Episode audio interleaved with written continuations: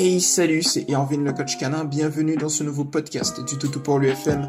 On est aujourd'hui le 4 juillet 2021, il est actuellement 14h50 précisément et je suis véritablement heureux de vous accueillir dans un nouveau podcast qui sera dédié aujourd'hui à Maël. Salut à toi, merci de ta confiance. Alors, j'ai lu ta publication en avance car tu as une publication assez longue, je vais faire un petit résumé pour toutes celles et ceux qui m'écoutent, donc c'est parti. Alors, ce qui se passe c'est que Maël, tu as un petit chihuahua de maintenant 6 mois que tu as adopté à l'âge de 3 mois.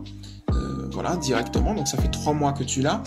Et puis, il y a de nombreuses déviances de comportement, que ce soit au niveau de la gestion de la propreté, de la gestion au niveau de l'hyperattachement, et ainsi de suite. Et ça va être lié à euh, un processus que tu as suivi, si je puis dire, qui est euh, l'utilisation de la cage, notamment lors des nuits. C'est-à-dire que tu mettais ton chien en cage notamment lors des nuits, et il y a tout un processus qui a abouti justement à euh, ta publication. Alors, ta question principale, c'est est-ce que tu dois garder la cage?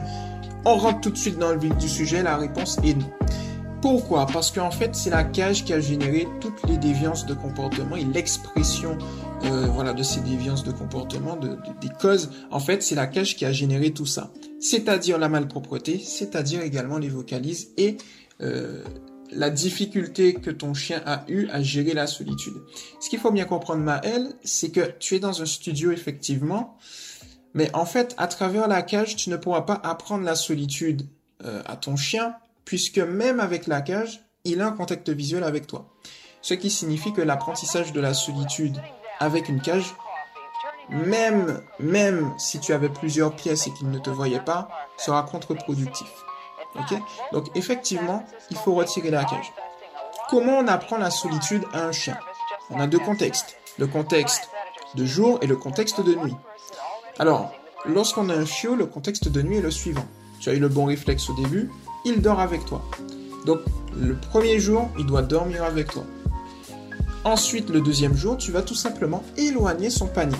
Alors quand je dis il dort avec toi, c'est il dort dans la même pièce que toi. Il dort pas forcément sur ton lit. Il dort dans la même pièce que toi. Il va pleurer, il n'y a pas de souci là-dessus, mais par ton énergie, tu vas le rassurer.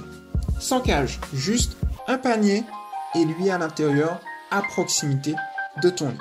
Le deuxième jour, tu vas éloigner tout simplement le panier de ton lit jusqu'à le mettre dans son endroit euh, voilà, définitif, si on peut dire ainsi, de, euh, de repos, la nuit. Alors pour les personnes qui ont plusieurs pièces, on va éloigner progressivement, ensuite ça va passer par le couloir et ensuite ça va aller vers la pièce où il va dormir définitivement la nuit. Donc lorsque tu as un studio, euh, le processus reste exactement le même, juste que tu vas juste éloigner le panier de ton lit, tout simplement. Ensuite en journée, tu vas éviter les rituels de départ et d'arrivée. Lorsque tu pars, tu pars normalement. Lorsque tu reviens, s'il est excité, eh bien tu attends qu'il se calme et dès qu'il est calme, tu vas, tu vas pardon, à tes occupations et dès qu'il est calme, tu lui donnes ton attention. On évite ces rituels qui vont, voilà, qui vont permettre de stabiliser ses émotions. On évite ainsi une surcharge émotionnelle qu'il risque d'extérioriser par une, ou plusieurs déviances de comportement tout simplement. Ok? Donc ensuite, tu peux avoir euh, l'exercice suivant je vais te donner. Ça, c'est pour les chiens qui, souffrent d'hyperattachement. Je te positionne dans ton studio, tu observes ton chien. S'il adopte une attitude calme et sereine, eh bien, tu te lèves, tu sors de, ton studio, tu ouvres la porte, tu fermes la porte, tu réouvres tout de suite. L'espace de une seconde. Juste le temps de ouvrir et refermer la porte, puis de la réouvrir pour rentrer dans ton studio. De là, s'il adopte toujours une attitude calme et sereine, tu te félicites par la voix, tu attends, tu attends pardon, une vingtaine de secondes et tu ressors de ton studio, mais cette fois-ci, tu vas sortir 5 secondes. Et à partir de 5 secondes, si tu vois qu'il adopte toujours la bonne attitude, tu fais de 5 en 5. 5, 10, 15, 20, 25, 30. À partir de 30 secondes, eh bien, tu vas de 30 en 30. 30 secondes, 1 minute, 1 minute 30, et ainsi de suite. Si tu vois qu'il adopte une attitude qui est vraiment, il n'arrive pas tout simplement à gérer, voilà, la solitude, il te suffira d'attendre qu'il se calme et de rétrograder afin d'observer, euh, j'ai envie de te dire, le temps précis où il arrive à gérer la solitude. Peut-être que à deux minutes, c'est beaucoup trop intense pour lui. Tu diminues à une minute trente et quand tu pratiques, tu vois que c'est top. Et eh bien dans ce cas-là, tu as euh, une fourchette entre une minute trente et deux minutes. Et eh bien tu vas aller de 10 en 10. 1 minute 30 à 1 minute 40, puis 50, puis ensuite 2 minutes. Tu le fais progressivement, comme ça il va s'adapter. Lorsque tu fais ça, tu vas apprendre euh, dans, le respect de sa psychologie, tu vas apprendre la solitude à ton chien et tu n'auras plus de soucis. Au niveau de la propreté maintenant, Maël, la première chose que tu dois faire, c'est détecter les fenêtres théoriques et pratiques de propreté. Qu'est-ce qu'une fenêtre théorique?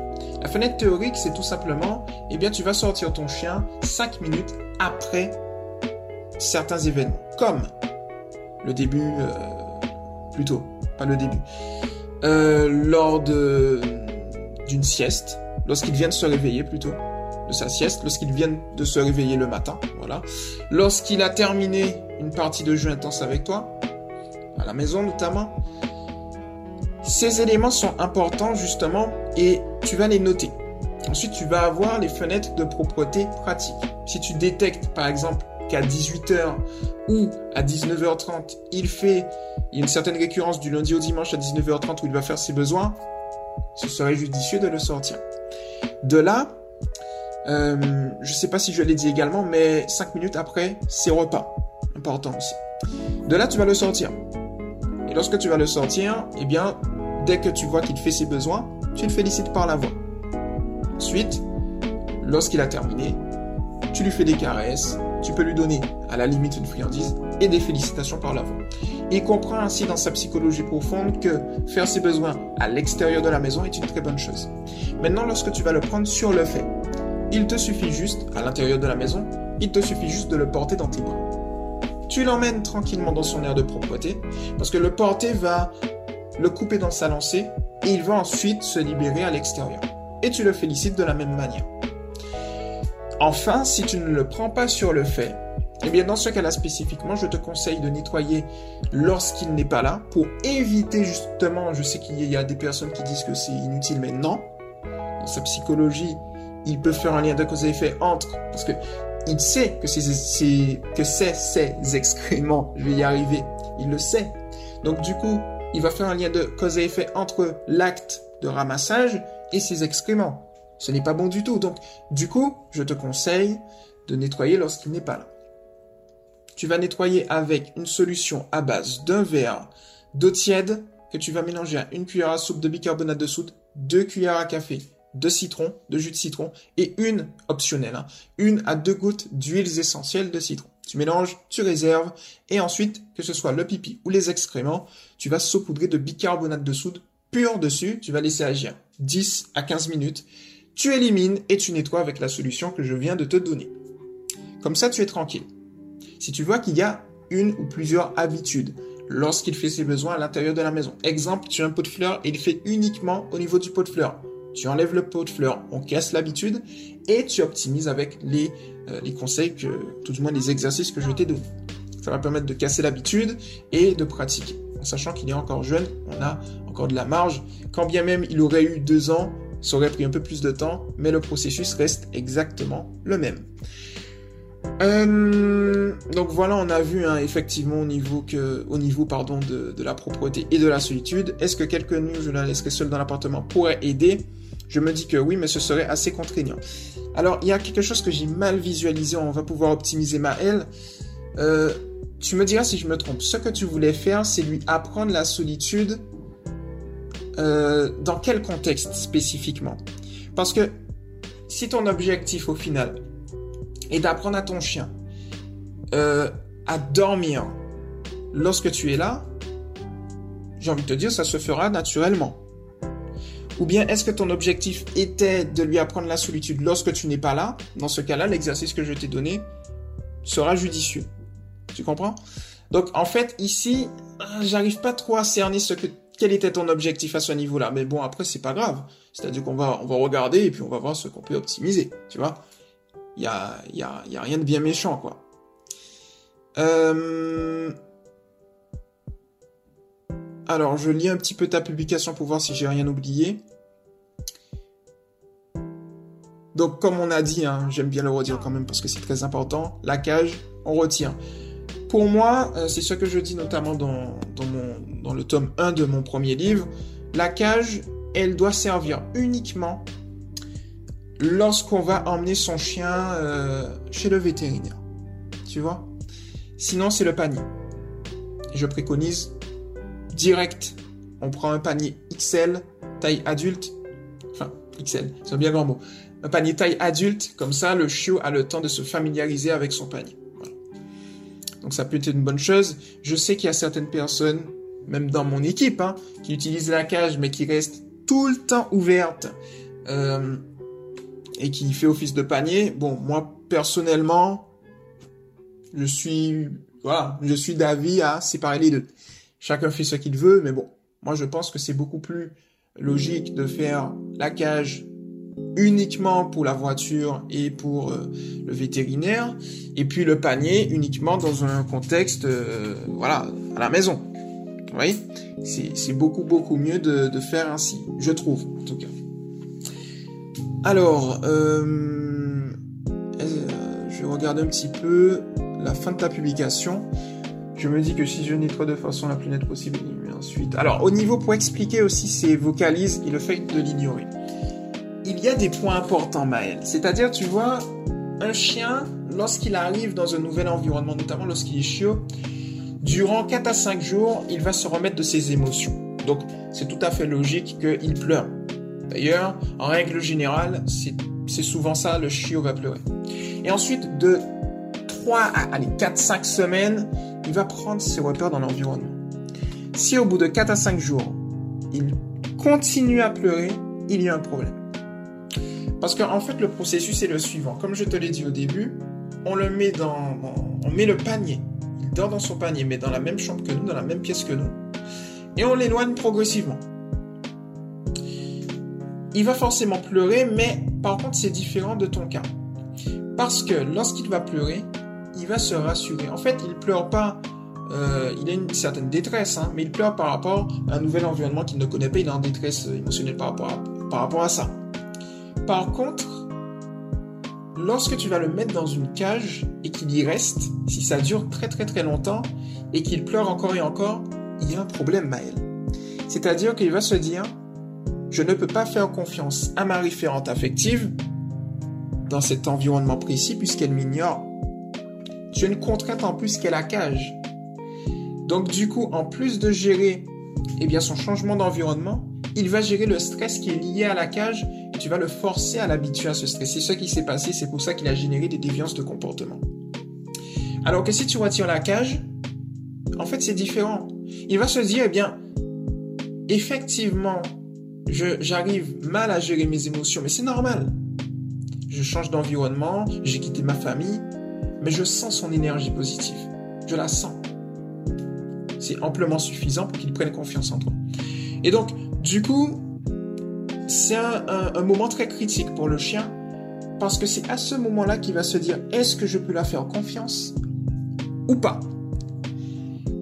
Et s'il voit que tu n'arrives pas, euh, il n'arrive pas à te faire confiance et vice-versa, qu'il ressent ça, eh bien, voilà, le, futur de l'éducation sera différent de s'il avait réussi au début. Alors, rien n'est ancré dans, dans le marbre. Je ne sais pas si c'est cette citation qu'on utilise, mais qu'importe. Rien n'est ancré. On peut toujours modifier la donne. Tu vois Avec les conseils que je t'ai donnés. Donc voilà, il est nécessaire de se mettre à sa place et c'est pour ça justement qu'il a adopté ce comportement. C'est-à-dire que la cage a été vraiment une source de stress pour lui. Il l'a extériorisé à chaque fois. Et en fait, au final, on a tiré, tiré, tiré, tiré, tiré, tiré, tiré, tiré encore sur la corde et elle s'est brisée. Voilà ce qui s'est passé au niveau de son état émotionnel. Et donc, du coup, il faut être dans une phase de rééducation, de reconstruction avec ton chien, de remise en confiance, de reconstruction de la confiance, de la complicité. Et de là, tu vas te rendre compte très rapidement qu'il n'y aura pas de souci. Surtout, Maël, fais-toi confiance. Euh, alors, comme je t'ai dit, je n'ai pas bien cerné ce que tu voulais faire au niveau de la solitude. Est-ce que tu avais également peur, peut-être, de la destruction Si tu as peur de la destruction la nuit, sache une chose, la destruction, en fait, c'est l'expression de quelque chose. C'est un sous-jacent d'une cause spécifique. Donc si on trouve la cause, la destruction n'existe plus. Tu vois? La destruction, au final, c'est, comme je l'ai dit, l'expression euh, d'un problème. Donc si tu vas résoudre le problème, tu n'auras plus de destruction. La destruction n'est jamais au final la cause, mais directement euh, la conséquence. Donc, ensuite, je regarde un petit peu ta publication pour voir si j'ai rien raté. Au niveau de la propreté, je t'ai dit un petit peu le processus à suivre. Euh, je pense qu'il n'y a pas de souci là-dessus. Garde toujours une attitude calme et sereine. Observe ton chien de telle sorte à pouvoir euh, régler le problème. Euh, c'est une femelle, hein. pardon pour, pour, pour ça, parce que j'ai cru que c'était un mâle. Donc c'est une femelle. Donc tu uses hein, de toutes les techniques que je t'ai données, et puis je pense qu'il n'y aura pas de souci. De toutes les manières, je reste, je reste disponible, Maël, pour optimiser avec toi. Donc tu n'hésites pas, et puis si tu es encore désemparé, il n'y a pas de souci, tu me contactes, tu contactes ma team en privé et puis on te passe un appel téléphonique et on règle directement la chose parce que peut-être que tu as d'autres questions. Rebondir sur ma publication avec d'autres questions. Peut-être qu'un appel téléphonique pourrait régler le problème beaucoup plus rapidement et tu aurais quelque chose de beaucoup plus personnalisé. L'association Toto pour lui est là pour ça. C'est pour ça que je l'ai fondée. Donc, si tu en as besoin, n'hésite pas. Ok? Donc, je reste disponible en tout temps. Et puis, euh, puis voilà. Donc voilà Maël pour ta publication, j'espère qu'elle t'a plu. Et puis on se retrouve très rapidement dans un prochain podcast. À toutes celles et ceux qui m'ont écouté, j'espère que ça vous a plu également. Je vous invite à vous abonner à Toto pour lui TV, lien dans la description, sinon vous allez sur YouTube, c'est Toto pour lui TV. Et pour toutes celles et ceux qui ne sont pas encore sur le mouvement, c'est éducation positive pour les chiens officiels, non, le officiel entre crochets, tiré du 6, Toto pour lui. C'était Irvine le coach canin, et on se retrouve dans un prochain podcast. Ciao